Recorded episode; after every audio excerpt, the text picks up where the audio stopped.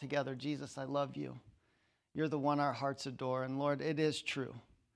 And so, weekly also, we get to open up your word. And so, Lord, as we do that, um, may it be like a, as we open the Bible, may it, may it be also a picture of like our lives, um, our hearts, that we would be open for you to input life and truth. We thank you for today. In Jesus' name we pray. Amen. So, last week, what God saw, we are going to be in Genesis chapter 6, chapter 7 ish, a little bit. And I um, just want to point out a couple of things because um, want to talk about what God did. So last week, the reason for the flood. Genesis chapter 6, verse 12 says this God saw, we've been talking about the, when God created everything, it says, and God saw, and it was good. God saw, and it was very good. Now God saw how corrupt the earth had become. For all the people on earth had corrupted their ways. So God said to Noah, I'm going to put an end to all people, for the earth is filled with violence. This is the opposite of what God spoke to Adam when he said, fill and multiply God's goodness, partnership with the Lord. Now he saw that multi- what had been multiplied corruption and violence and darkness. And so he so this is what God saw. So what did God do? I want to talk about three things quickly today. The first one is this God preserved the good. The key meaning of the whole flood story is about God's mercy and commitment to preserving the goodness that He had made. It's not just that He dealt with bad people, it's that God still saw and knew what was good and how to bring good out of what He created. It was that he was committed to the good world that he had made. God was acting to restore the goodness of his creation. So God preserves one family through the flood. And if you notice these beautiful pictures in, in, in yeah, pictures, God preserves one family and elevates Noah as a new Adam, placed once again in a garden on a high mountain with the commission to be fruitful and multiply. That's why the beginning of Genesis is so important because when you read it, specifically chapters 1 through 11, but really up to the flood and the new creation, you will see these words, these phrases, this, these themes repeated repackaged and repeated over and over and over and over throughout Scripture. So when you get to the New Testament and you read things like what Paul said, that I am dead, I have died with Christ, it is no longer I who live, but Christ lives in me, people would have known in his original context, he's going all the way back to flood imagery. So baptism, old things dying, new things coming forth these are themes that are repeated throughout Scripture. So the flood is not just about God's judgment, it's also about God's preservation of what He created to be good and fruitful and multiply. The second thing that the flood shows us um, in what, what God did in the act of the flood, He preserved the good. The second thing, He provided a way of salvation. Check out chapter 7 verses 16 through 18. So, this is the part where it's talking about the animals going in, which would have been a crazy thing to see. The animals going in were male and female of every living thing, as God commanded Noah. Check this out. Then the Lord shut him in. Verse 17 For 40 days, the flood kept coming upon the earth, and as the waters increased, they lifted the ark high above the earth. The waters rose and increased greatly on the earth, and the ark floated on the surface of the water. See, all of chapter 7 talks about God preserving his good world through Noah. Chapter 7, it almost it's like it's almost like a, a pause in the flood, and then this is where it talks about Noah, his life, why God chose him, what he did, and this is where the whole the animals come into play, of which not to spoil or alert, spoiler, spoil, spoil. It's still sort of early. not to spoil it, but everything we've probably been told as a kid, we're like, the, I don't know that it, that it played out like that. Um, this was a time of like darkness and corruption. And walking with God wasn't like, hey, let's go to the ark. It was kind of like that long obedience is for me and my house. We're going to serve the Lord, even though we don't know all that it entails, but this is the way the world is. And it wasn't a, and, and it says that Noah was a proclaimer of the goodness of God for 120 years. He didn't stand back and be like, you people are so stupid. He just said, God is good. He's worth following. No, why are you building a boat? Maybe they were like, What is a boat? Will it even float? People have always been making fun of those of us, I don't say just us, but people have always looked down and sneered upon people who decide to walk by faith in a cause greater than their own to a plan that is bigger than their own and it was no different for Noah. And this is this, but God said, that's what's righteous. You know why Noah was righteous? Was it that he was perfect? Nope. Read chapter, whatever the chapter after the flood. And you'll be like, Noah was, that was weird. You'll just read it, you'll see. But it says that he was righteous and found favor with God. Why? Because he obeyed God and he walked with God. Doesn't that make room for you in your life as well? Can you obey God and walk with God and not be perfect? Yeah, you can. But God provided a way of salvation. Two things that He actually um, provided in a way of salvation. I want you to notice two things about God's saving. The saving was God's doing. Did you notice that at the end of verse 16? When it had all had been done and they had entered the ark, at the very end of verse 16, it says, Then the Lord shut him in. It was God's closing of the ark.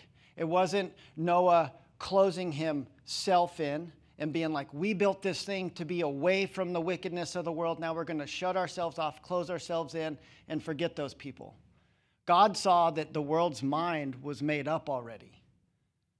It was the, the nerve endings had been seared off.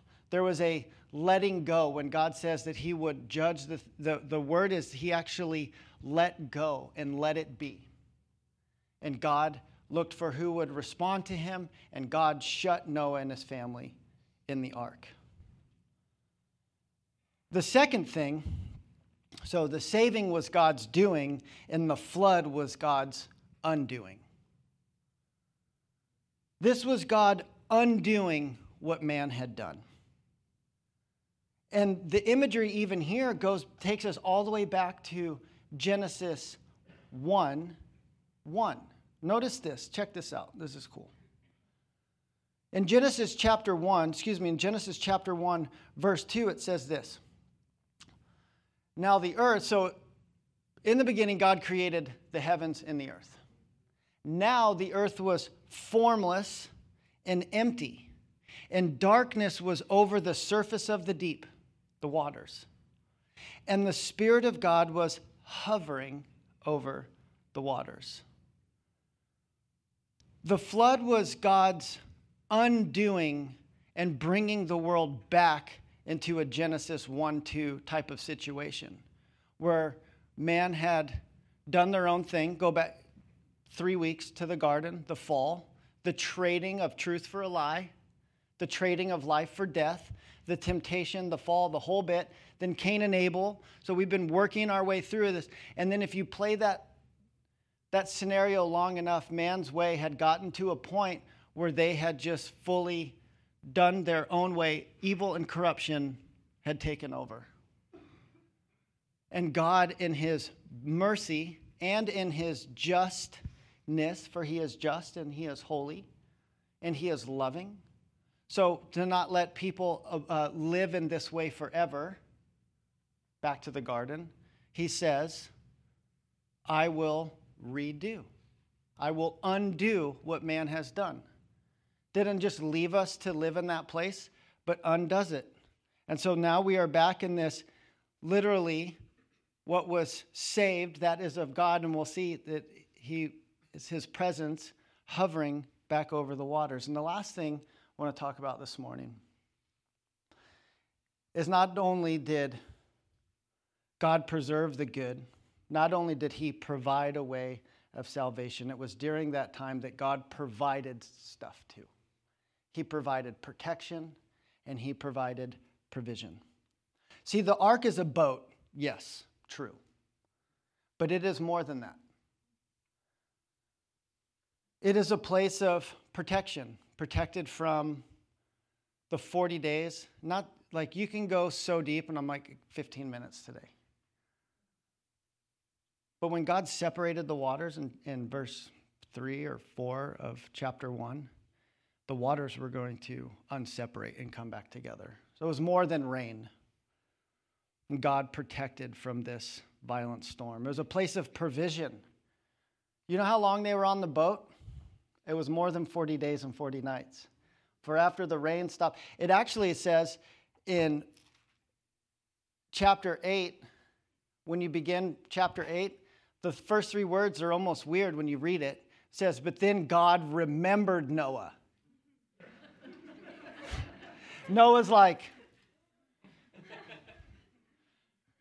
like the movie Waterworld wasn't out yet. It was a 90s movie.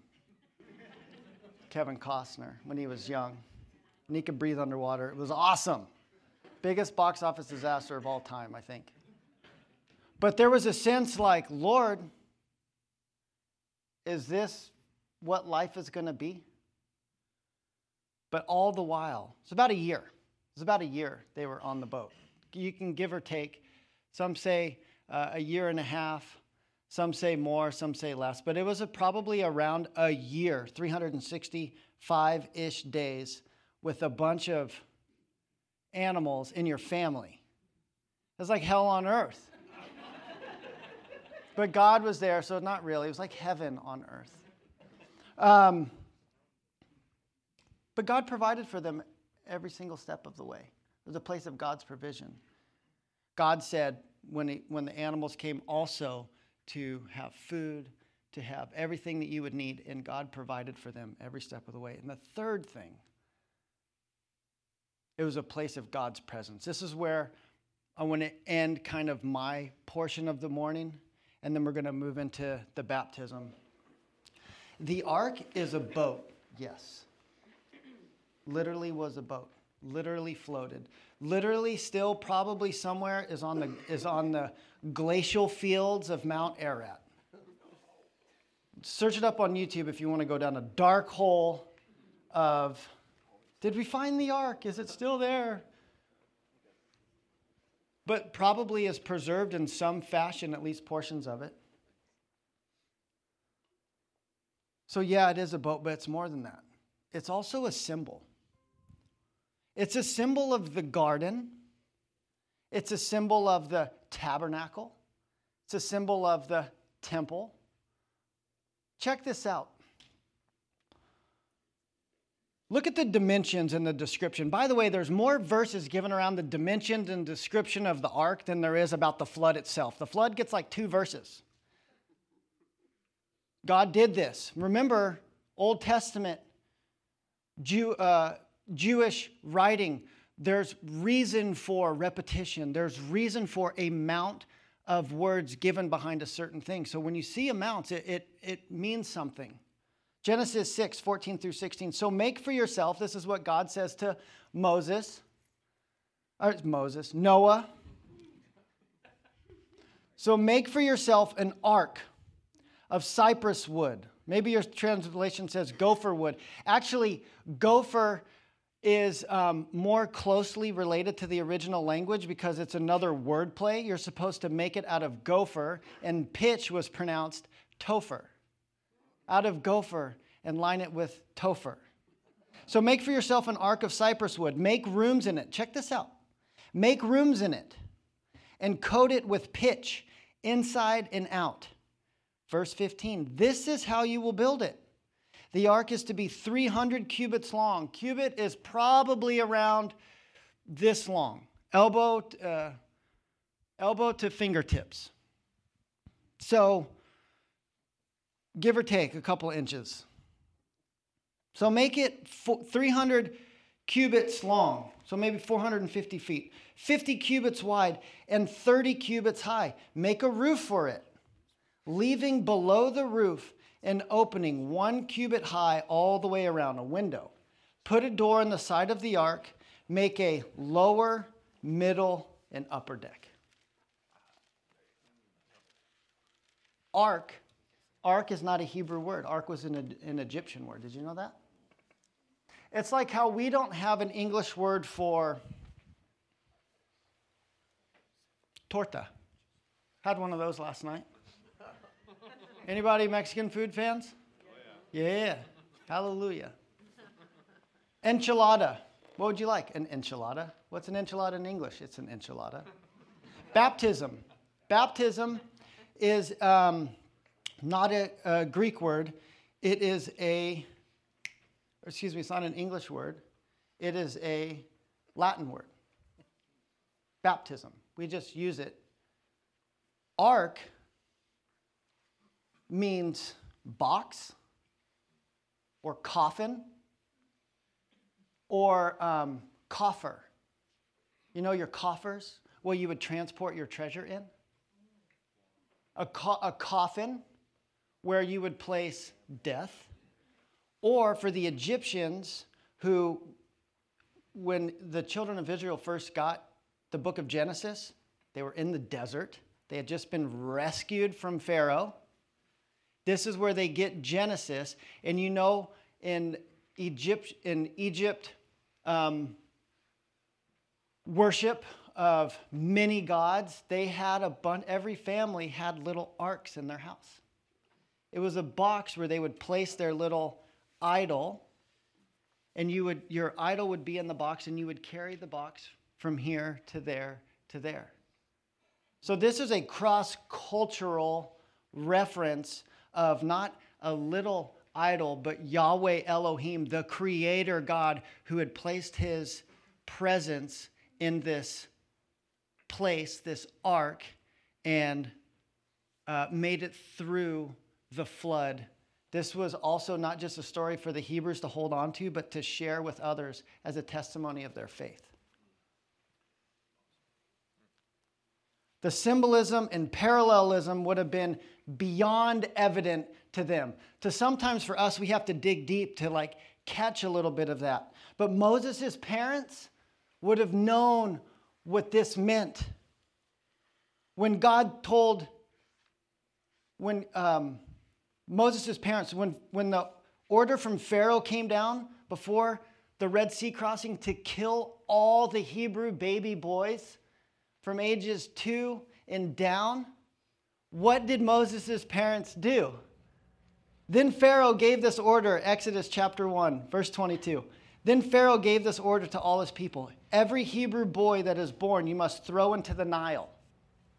They worshiped the Niles, the, the river god. But let every girl live because they wanted to take over the lineage of the people. Now, a man of the tribe of Levi married a Levite woman. She became pregnant and gave birth to a son. When she saw that he was a fine child, she hid him for three months. But when she could no longer hide him, she got a papyrus basket for him and coated it inside and out with tar and pitch. She placed the child in it among the reeds along the bank of the Nile. If you have a King James version, like an old school Bible, maybe even a new King James, it would said, she built for him an ark.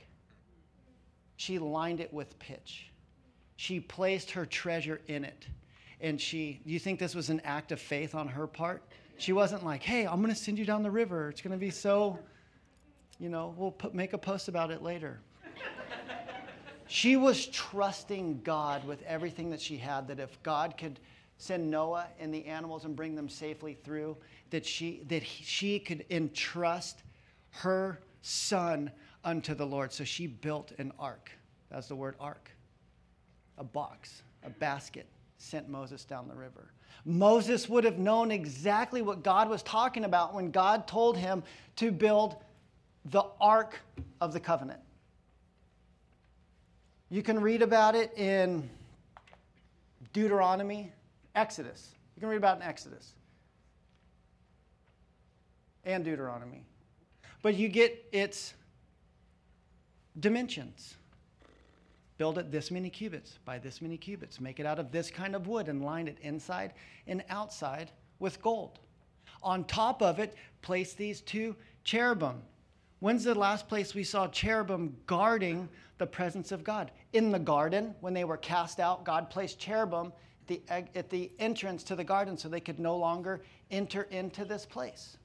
Where was the ark to be placed? The ark of the covenant. Underground in Egypt, because that's where Indiana Jones dug it up. Everybody knows about that. It was guarded with snakes. And he had to choose his girlfriend or the ark, and he chose love. No, the ark was to be placed in the tabernacle, which would eventually become the temple. Solomon would have known exactly what God was talking about when God ta- told Solomon the temple that King Solomon built for the Lord was 60 cubits long, 20 wide, and 30 high. The portico at the front of the main hall of the temple extended the width of the temple, that is 20 cubits, and projected 10 cubits from the front of the temple. He made a narrow window up high in the temple walls. Against the wall of the main hall and inner sanctuary, he built a structure around the building which there were side rooms. The lowest floor was five cubits wide, the middle floor, six cubits, and the third floor, seven cubits. He made offset ledges around outside of the temple so that nothing would be inserted into the temple walls. He lined it. You know what's crazy? You can go to Jerusalem now, and it's not Solomon's temple anymore, but there are still remnants from the OG Temple Mount Lots of news going on around that area right now, but there's a section of the wall where people stuff their prayers into, into portions of the wall. It's called the Wailing Wall. It's part of the Western Wall, and it's, it's actually a retaining wall. And if it's built that well, imagine what the temple walls were like. We were told that they were hewn so perfectly that you could not pass a piece of paper through them. They were so perfectly put together. It sounds like it was sealed. Nothing could get in, nothing get out. It was a place where God wanted his presence, his protection, his provision. It had four parts. The garden had four parts, and the innermost part was God's presence. Do you guys understand that there was more going on than a boat on the water? The people would have known. We need to know. We still have a place where we can live in God's presence, where we can eat from His provision, and we can have His protection. It's no longer a boat that we enter or a temple that we go to or a golden box kept in the holiest of places that only one person once a year was allowed to go in on your behalf and on mine. That was the high priest. But we have another high priest is a person. It's the person of Jesus, the Savior, the Messiah, the one that all of these things point to, that we now live on the other side. And sometimes we have to stop our busyness of life and mind and striving, and we actually have to turn around and realize how much has actually already been done. We're so forward thinking and we got to go, go, go. And a lot of what we need to do is turn around and recognize and realize what God has done, what's available for us. Because of the flood, now we. Because of the ark, now we. Because of the temple, now we. Because of God's presence, now we. Because when Jesus died on the cross, he said, It is finished. The place that divided God's presence from the rest of where everyone could go split in two, and it was saying, Open for business, open for hanging out, open for a new way to be. God preserves his goodness. He dealt with evil, namely sin, of which we all have and struggle with. It wasn't about ridding the world of those bad people, it was about ridding bad from the world. And when you place your faith in Jesus, when you, when you turn your life over to Him, it's entering the ark. And God shuts you in. And God provides a place for you that no one can get in and you can't get out. He says, I'm the good shepherd. I protect my sheep. They know my voice, they follow me. That's what Jesus is talking about. The one who promises his presence, his provision, his protection. That's who we proclaim. That's what we have to wade through so much muck and mire and, and like lies and hurt and betrayal and all of that stuff in people's lives to simply get the truth of the goodness of God through. And we'll spend forever doing it because when one person sees Jesus for who he really is and they take a step of faith toward him, it's freaking worth it, man.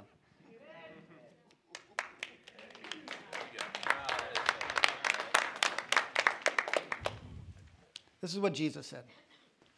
So I think he knew what? Because he was in the beginning with the Father. He created all things. So when Jesus says, Do not let your hearts be troubled, you believe in God, believe also in me. In my Father's house, there are many rooms. Build it with many rooms. If it were not so, I would have told you.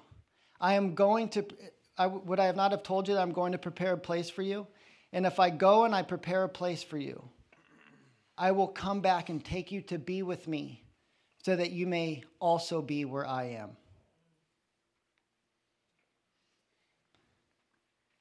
You know the place to where I'm going. And Thomas said to him, Lord, we don't know where you're going, so how can we know the way? Thinking that he's thinking in temple language, building structure language.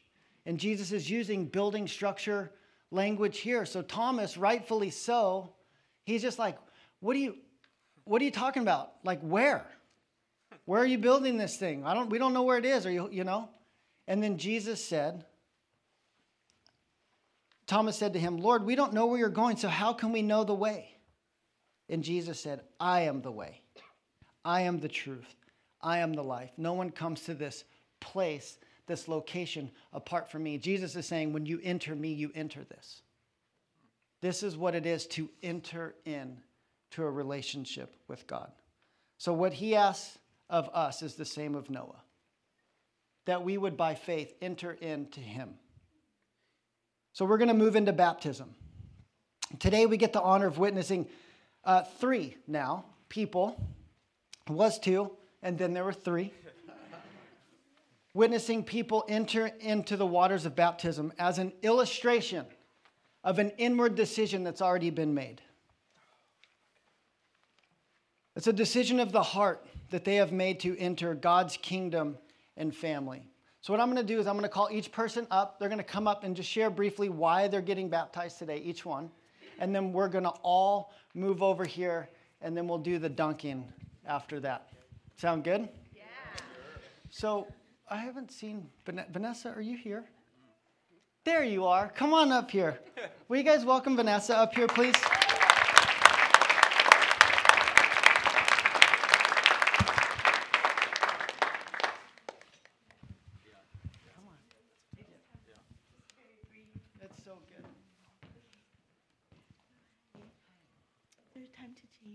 Oh, yeah. After this? Okay. Yeah. Hi, I just briefly have um, I'm here to commit myself completely to the Lord. He has appeared to me during times of great crisis, sustained me through my darkest hour, has, has never left me. I want to dedicate myself with everything that I am to the Lord in pure and absolute love.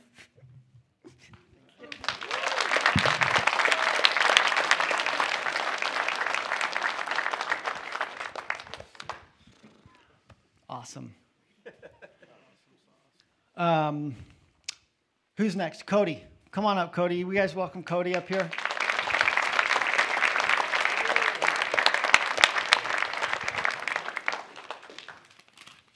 Good morning. I, Um, I just wanted to say the reason I'm wanting to get baptized is because I'm ready to surrender and walk my new path in life with our Father. It's been a long, it's been on my heart for a long, long time, but I was waiting for me to be called to do so. I'm a recovering addict who has been in addiction for, for many, many years, on and off.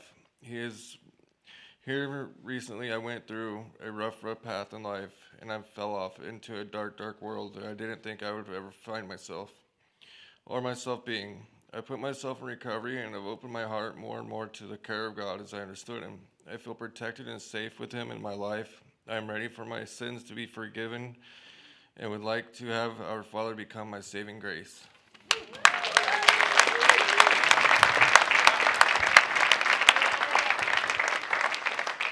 and Zane, you want to cruise up here, my man? Yeah, let's go.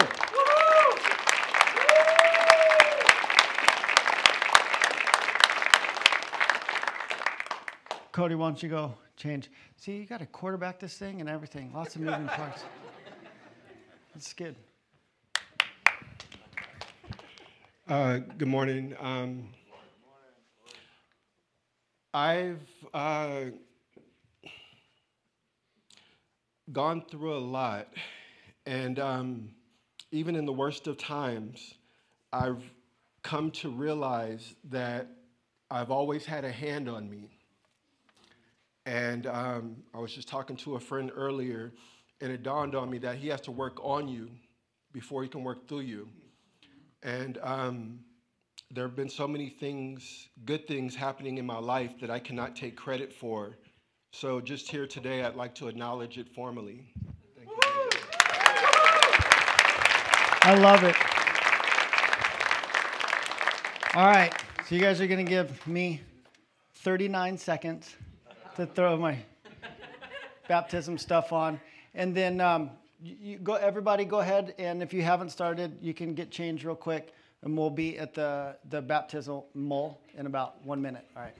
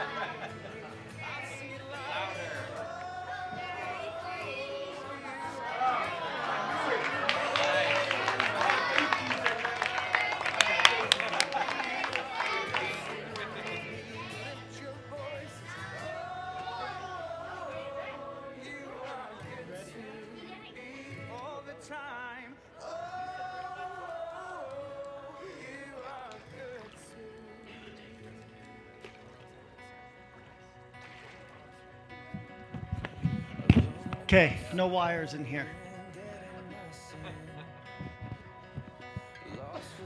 Are we ready? Why don't we do the order that they came up on the, on stage? So let's go Vanessa first. Would you guys welcome her up here?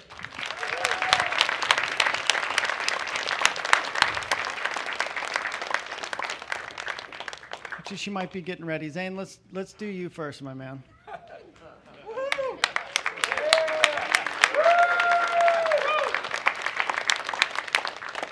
I'm seriously blown away the longer I get to do this. I mean, this is this is an honor.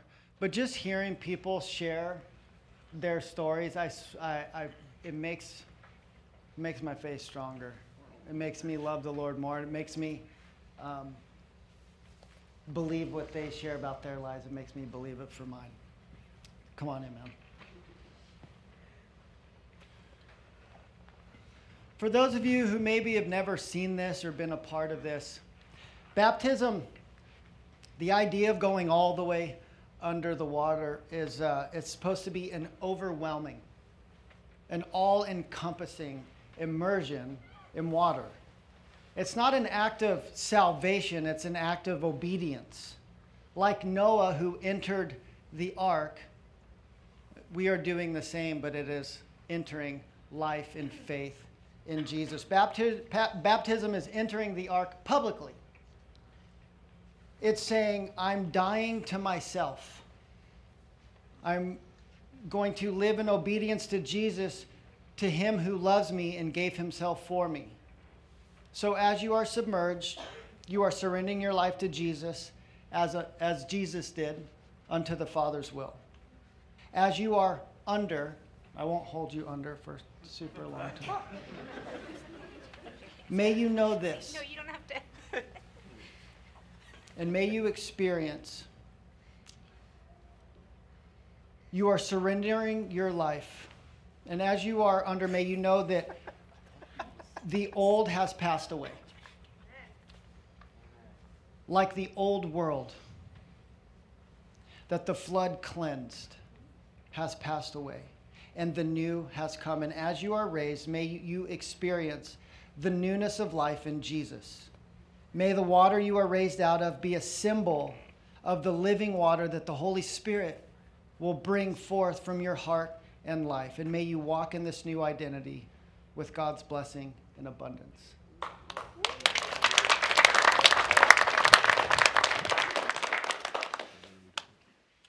I'll dunk you just a second. Do you surrender and submit your life to walking with and following the Lord? Yes. Do you believe that God has graciously forgiven you of all that has been done and has plans for peace and hope and future for you? Yes. And we've talked, and um, so blessed by you, man.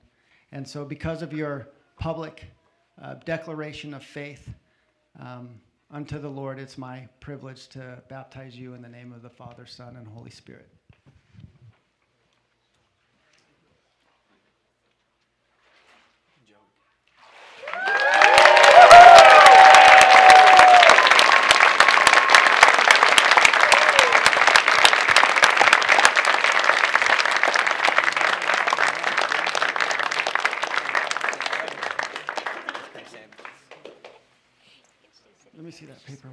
I'm good. I'm staying in. Vanessa, are you in? There you are. Yay.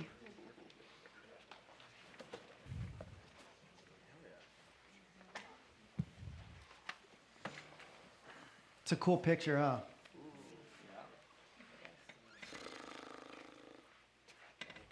Thanks, Marty.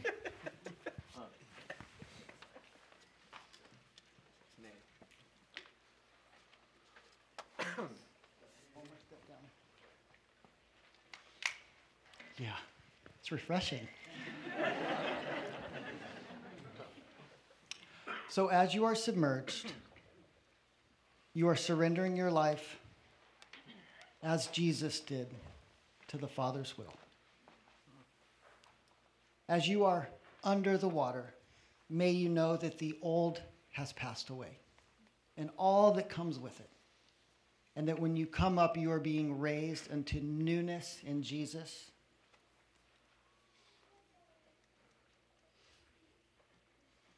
May you experience this newness of life. May the water that you are raised out of be a symbol of the Holy Spirit that God has put in you and will pour, pour forth from you. And may you walk in this new identity with God's blessing of abundance.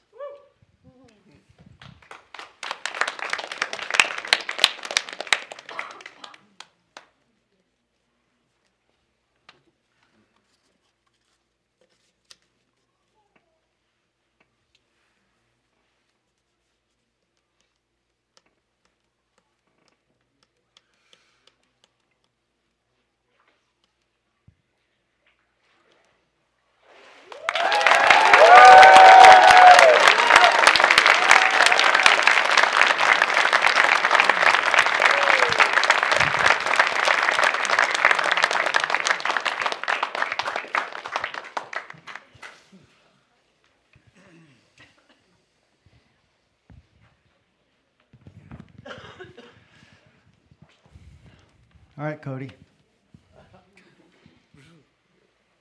Get your phone out of your pocket. that would be a memorable baptism. Oh, Lord. Oh, dang it. I just want to read this to you as well, ma'am. The overwhelming and all encompassing and full surrender to the water is a picture. It's a picture with your whole body in front of people what you and your heart have decided that you want Jesus to do in your life. You're surrendering to Him.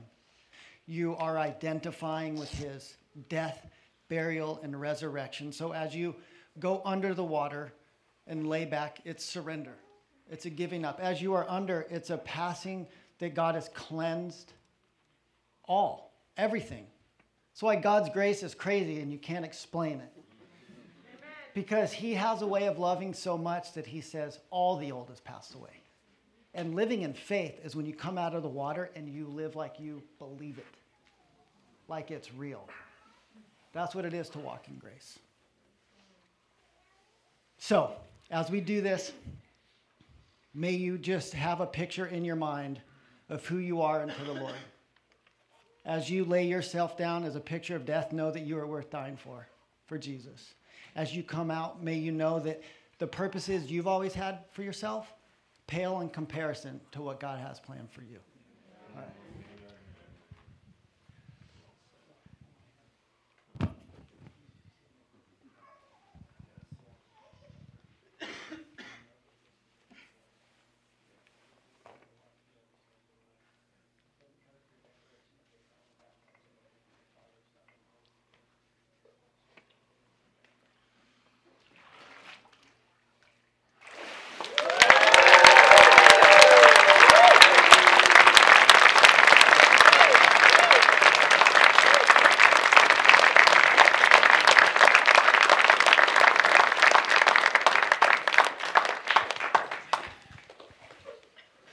One more time, loud and proud. Let's give it up for all three of them.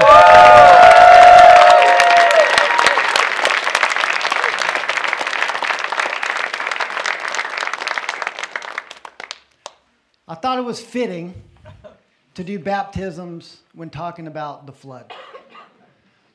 May we look at the flood as not something God just did because he was mad at people, but may it be something that we actually always look back to, and God was so committed to preserving the good of the world that he was willing to let the evil go.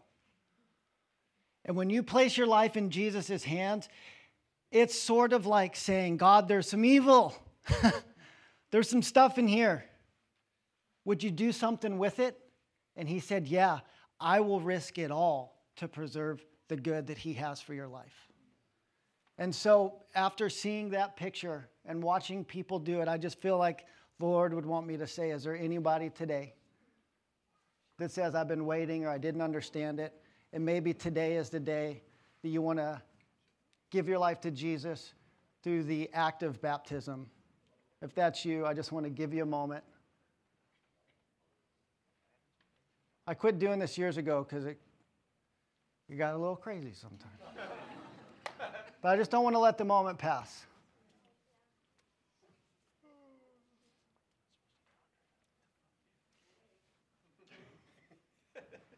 Yeah, oh, you have to let it get awkward before.